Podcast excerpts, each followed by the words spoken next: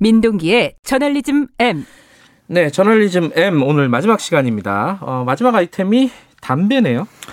저는 비흡연자인데요. 아, 그래요? 네. 저는 흡연자입니다. 흡연자는 굉장히 이 문제에 관심이 많더라고요. 예, 부끄럽습니다. 흡연자인 게 부끄럽습니다. 복지부가 지난달 27일 제5차 국민 건강증진 종합 계획을 발표를 했는데요. 굉장히 방대한 내용입니다. 음. 28개 중점 과제가 담겼는데. 향후 좀 장기적인 계획들이죠, 사실은. 그렇습니다. 예. 뭐 10년을 내다보고 이제 세운 음. 대, 대, 대, 책도 있고요. 근데 네. 언론이 주목한 건 건강 형평성이라는 그런 부분인데 네. 왜냐하면 여기에 2030년까지 담배에 건강 증진 부담금 인상을 추진한다는 음. 내용이 포함이 됐거든요. 음. 상당수 언론이 여기 이제 담배 가격 인상에 초점을 맞춰서 보도를 하고 실로 엄청난 보도가 쏟아졌습니다. 근데 이게 어, 담배값 올린다고 한 건 맞는 얘기 아니에요?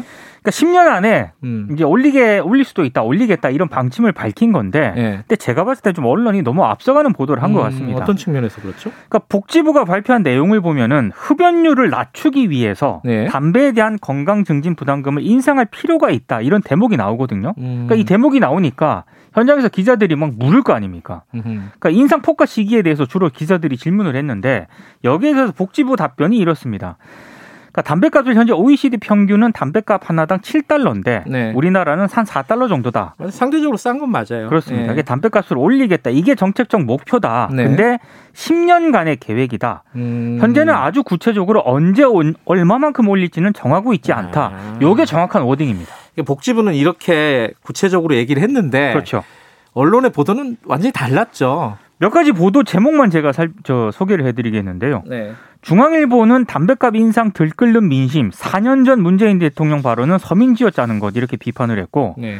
주요 정치인들 입장을 좀 많이 소개를 했더라고요. 네. 나경원, 이 시국에 담배값 인상이라니 눈치 없는 정부 이런 제목도 있고 홍준표 담배값 인상 세수 확보하려는 서민 착취 증세다 음. 이런 또 제목의 기사도 있습니다. 일단 뭐 복지부의 말과는 다르게 단정적으로 얼마 올린다 뭐 이런 식으로 해놓고 이제 정치인들 얘기를 반응들 많이 보도를 했네요. 근데 이게 이해는 됩니다. 뭐 무슨 기사든지 그 끼워 넣는 거죠. 뭐 대통령 끼워 넣으면 좋거든요 제목에. 이제 전체적으로는 이런 보도가 나오는 이유가 있을 거예요, 그죠? 그러니까 박근혜 정부 때 담배 가격 인상하지 않았습니까? 네. 근데 이거 많이 비교를 했어요. 그때 박근혜 정부가 담배값 2천 원 올렸거든요. 아 힘들었어요. 그때 그때 문재인 대통령이 증세 없는 복지를 강조하더니 정부가 담배 가격 인상으로 꼼수 증세에 나선 것 아니냐. 그때 네. 이제 비판을 했는데 왜 네. 지금 담배, 담배 가격을 올리느냐. 언론 보도가 이제 여기 많이 초점이 맞춰져 있었습니다. 음, 음. 제가 아까 이제 박근혜 정부 때 담배값 올렸다고 했잖아요. 네.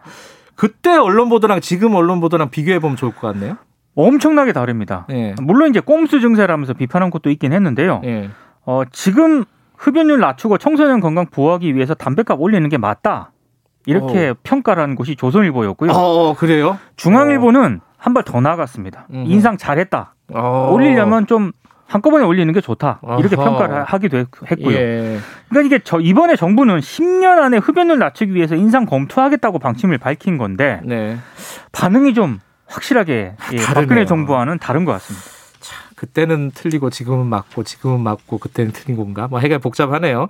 어쨌든 뭐 정부는 아니라고 했으니까 그건 정리가 된 거죠. 정리가 된 건데요. 예. 언론들 보도 속에 좀 놓친 게 있어가지고요. 예. 이 담배값 인상 취지가 정작 잘 부각이 안 됐습니다. 네. 그러니까 학계 얘기를 들어보면 이 담배값 인상은 흡연율 끌어내리는데 가장 효과적이다라고 얘기를 하시는 분들이 많고요. 네. 특히 청소년 흡연율 줄이는데 정말 효과적이다라고 많이 얘기를 하시거든요. 네. 근데 정작 언론들이 너무 정치적인 어떤 그런 부분만 강조한 나머지 우리 언론이 정작 공론의 장에서 좀 논의해야 될 그런 대목들이 좀 사라진 게 아닌가 이런 생각이 좀 들더라고요. 근데 제가 이런 얘기 하니까 흡연하고 계신 지인들이 네.